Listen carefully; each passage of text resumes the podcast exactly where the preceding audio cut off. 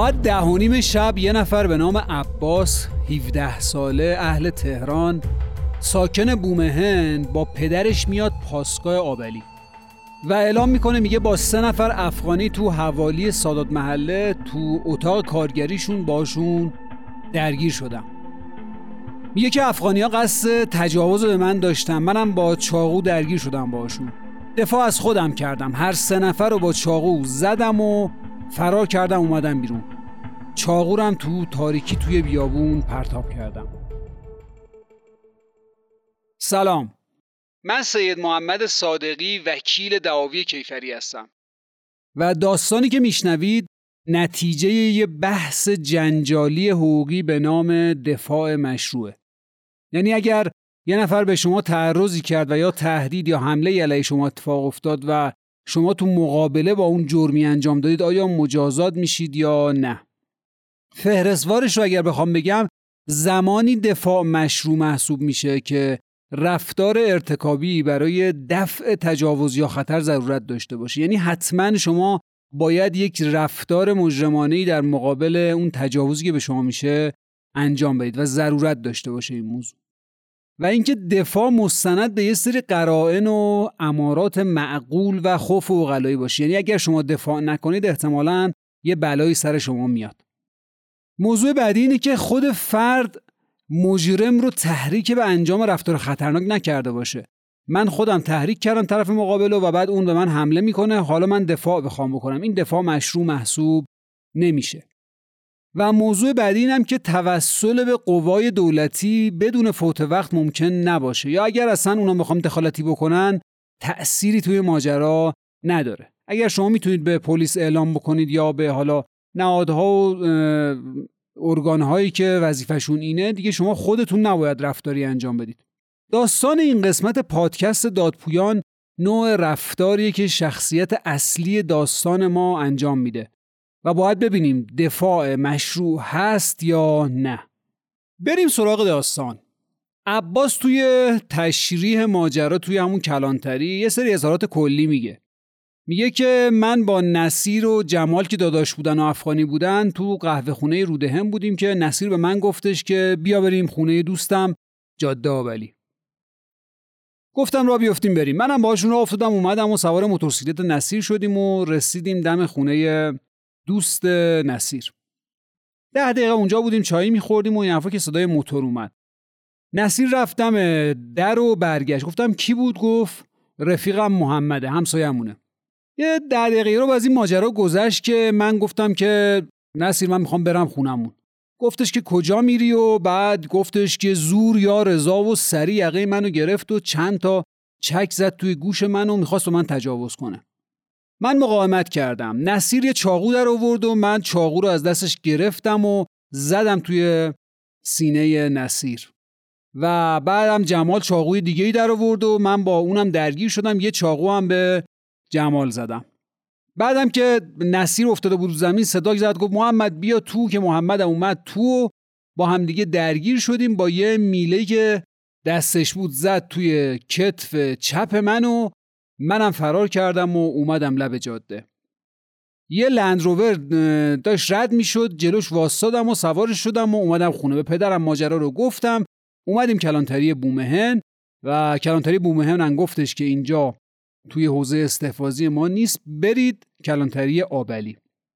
الانم که کلانتری آبلی اما خودم هم همه اتفاقات رو قبول دارم. هر سه نفر رو مجروح کردم. این گزارش که داده میشه بازپرس دستور میده که پرونده رسیدگی بشه. معموری میرن محل و معلوم میشه که یه نفر مرد که خودش رو افغانی معرفی می‌کنه از ناحیه شیکم زخمی شده و میگه برادرم کشتن با هدایت همین آدم میرن سمت منزل کارگری که پشت کارگاه جوشکاری بوده و تو یه اتاق کارگری حدودا 24 متری می‌بینن که جسد دو تا مرد به صورت تاقباز و خونالود روی زمین افتاده. جنازه اول مربوط به مردیه که حدودا 20 سالشه و بیرون اتاق کارگری جلوی در افتاده. سرش رو به جنوب و پاهاش رو به شماله و تاقباز روی زمین افتاده. یه شلوار مشکی پاشه و پیرن آبی که فقط یه دکمش بسته است. صورت متوسطی داره. سیبیل و ریشش تراشیده است و اطراف شکمش و زیر کتفش و اینها پر خونه. موش مشکی متوسط هم است و با توجه به ظاهرش احتمالا افغانیه. اطراف جسد هم کلی خون پاشیده شده. جنازه دوم مربوط به یه مردی حدودا 25 ساله که سرش رو به شمال و پاهاش رو به جنوب. داخل اتاق افتاده و ظاهرش هم اینجوریه که موی مشکی کمپشتی داره صورت متوسطی داره و سیبیل و ریشش تراشیده شده. یه پیرن تاب مشکی تنشه با عکس پهلوان تختی روی سینش و یه شلوار مشکی شیش جیبم پاشه. روی بازوش هم یه نخ سبز رنگ بسته شده و اطرافش کلی خون پاشیده شده. احتمالا از ناحیه شکم ضربه خورده و به قتل رسیده. وسایل داخل اتاق هم کامل به هم ریخته است و احتمالا بر اثر این درگیری قتل اتفاق افتاده. متهم پرونده عباس رو می‌برن اداره آگاهی و ساعت 24 تحویل اداره آگاهی میشه بازرسی بدنی میشه و آثار پارگی روی پیرهنش قسمت چپ گردنش و بریدگی پشت متهم قسمت کتف سمت چپ وجود داره. یعنی همون جوری که خودش داره تعریف می‌کنه.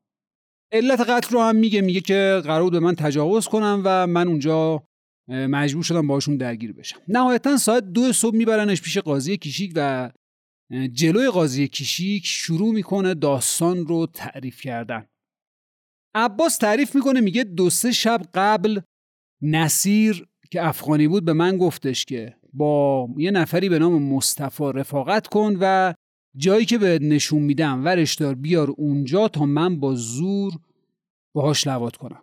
منم قبول کردم. امشبم ساعت هشت و 15 دقیقه شب نصیر رو تو قهوه خونه رودهن دیدم. منو صدا کرد و گفتش که بیا بریم اونجایی که قراره که مصطفی رو بیاری بهت نشون بدم که آشنا بشی با محیط. جمال برادر نصیرم اونجا بود.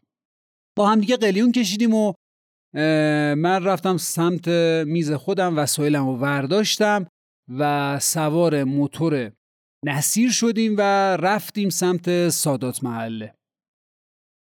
رسیدیم سادات محله و منو برد اتاق کارگری. من گفتم که ببین من نمی‌تونم مصطفی رو اینجا بیارم. چون نونمک با هم خوردیم و من دلم نمیاد. بعدم خواستم برگردم خونه که نصیر به هم گفتش که نه. بیا بریم اونجا یه اتاقی هستش من بریم اونجا بشینیم یه چای با هم بخوریم. یه سربالایی خاکی رو رفتیم بالا بغل یه مغازه‌ای کنار محوطه یه چاه یه اتاقک سفید بود.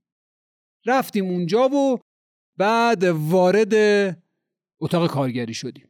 من نصیر و جمال. داخل اتاق کنار بخاری نشستیم که جمال از نصیر پرسید سیگاری داری؟ هشیش منظورش بود. گفت نه. ولی تهیه می‌کنم. پنج دقیقه نشستیم که یه دفعه صدای موتور از بیرون اتاقک اومد. نصیر رفت بیرون و برگشت گفتش که کسی نیست همسایه بغلیمون محمده. چای خوردیم و سیگارمون رو کشیدیم و من گفتم که باید برم سمت خونه. گفت کجا؟ گفتم با برم خونه. گفت نه. یا به زور تسلیم ما میشی تا باهات لواط کنیم یا خودت راضی هستی. من گفتم نمی‌کنم. جمال گفتش که ولش کن من آدمش می‌کنم. اومد گردن منو گرفت و یه دو سه تا سیلی محکم زد توی گوش من.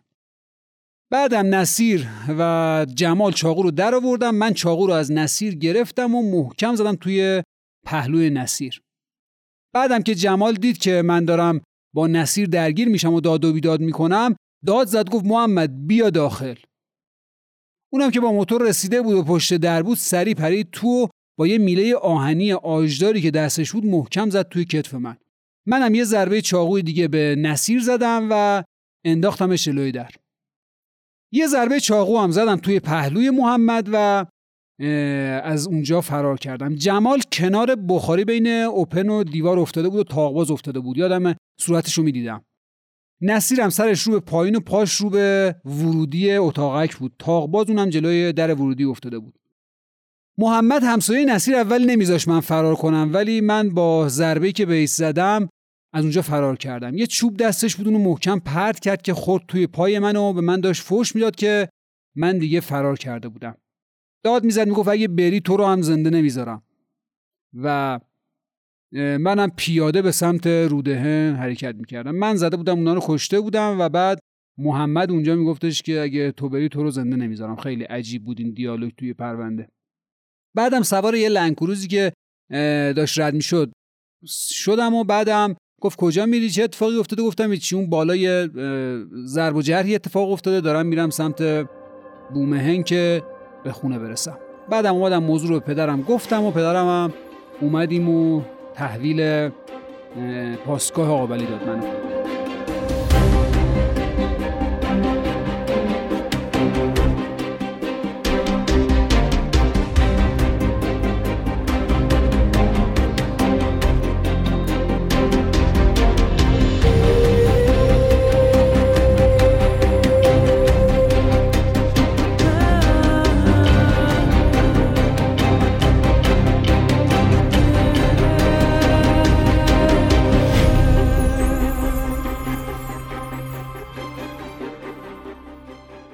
تحقیقاتی که انجام شده از محمد که مجروح شده بود و توی بیمارستان بود برده بودنش بیمارستان سرخ حسار اونجا اعلام می‌کنه میگه بله من یه میله داشتم و برای مراقبت و نگهبانی از اون اتاق که نگهبانی بوده ولی اصلا به عباس ضربه ای نزدم.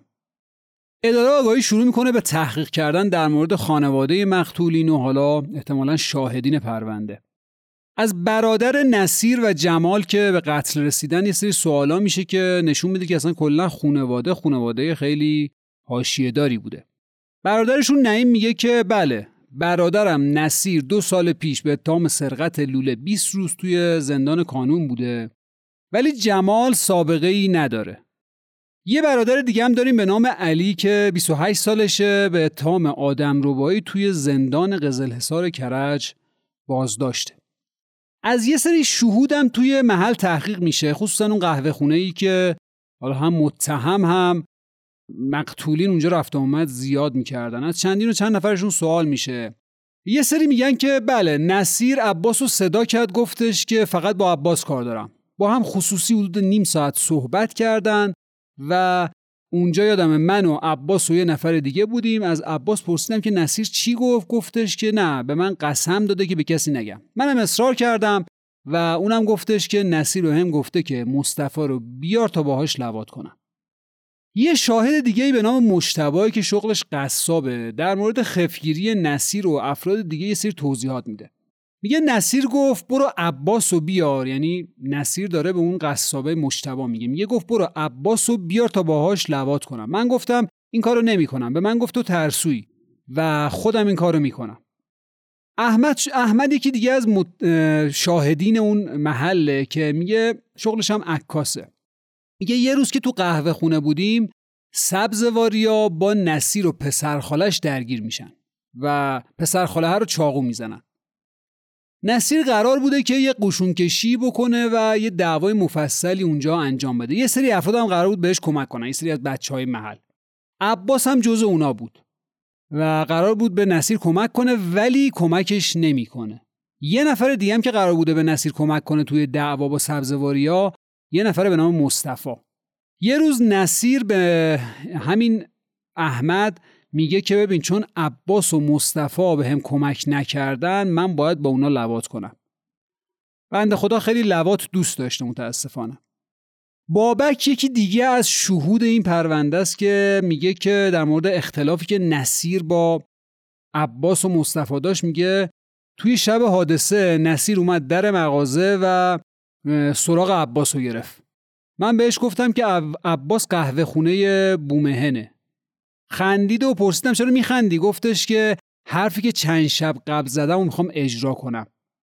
چند شب قبل به من گفته بود که کسایی که تو درگیری با بچه های سبزواری به قول معروف ما کمک نکردن و من باهاشون می‌خوام عمل لوات انجام بدم. از مادر مقتولم یه سری سوالا میشه و اون هم تقاضای قصاص قاتل رو می‌کنه. برای متهم پرونده یعنی عباس به اتهام ارتکاب دو فقره قتل عمدی نصیر و جمال و جرح عمدی محمد یعنی اون آسیب فیزیکی که به محمد زده بود قرار بازداشت صادر میشه. و تحقیقات توی دادگاه رودهن انجام میشه و دوباره همون حرفها رو عباس می‌زنه و میگه نصیر قبلا هم بهم گفته بود که من یه محل امنی رو سراغ دارم اگر خواستی کسی رو برای تجاوز بیاری بیارش اینجا. یعنی همین محل وقوع قتل. موقع درگیری هم جمال پرسید که اصلا کسی خبر داره که ما اینجاییم یا نه؟ که نصیرم بهش گفته بود نه کسی نمی‌دونه. اینجاست که عباس توی دادگاه شروع می‌کنه بلند بلند گریه کردن و میگه که من فقط می‌خواستم از خودم دفاع کنم. من قصد قتل نداشتم. چراغا خاموش بود و وقتی که محمد همسایه نصیر اومد چراغا رو روشن کرد و من وضعیت رو دیدم و فهمیدم که چه اتفاقی افتاده. اونا می‌خواستن به من تجاوز کنن و من چاقو رو مجبور بودم همینجور توی هوا بچرخونم. نهایتا توی هشتم فروردین با شکایتی که اولیای دم کردن و اقرار سریحی که به دو فقر قتل عمد کرده کیفرخواست صادر میشه و تقاضای مجازات میشه. پرونده میره شعبه دادگاه کیفری استان تهران و رأی دادگاه صادر میشه.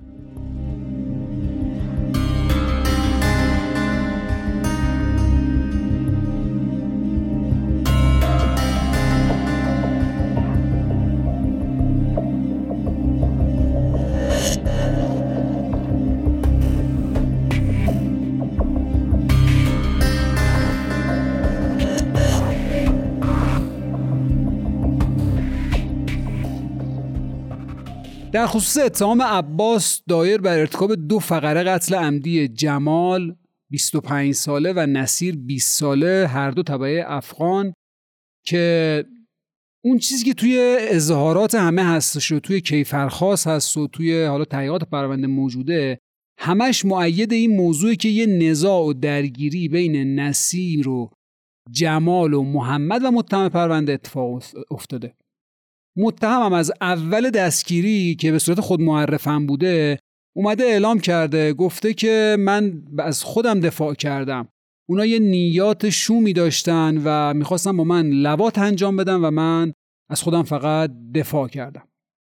گواهی شهود و مطلعین و حالا کسایی که اومدن توی پرونده توضیحات دادن همین رو اثبات می‌کنه و تشریح وضعیت اخلاقی و اجتماعی مقتولین پروندم که چندین بار عمل لوات رو انجام داده بودن و اصلا قصد و انگیزشون از بردن متهم به اون محل همین بوده که باش لوات کنن.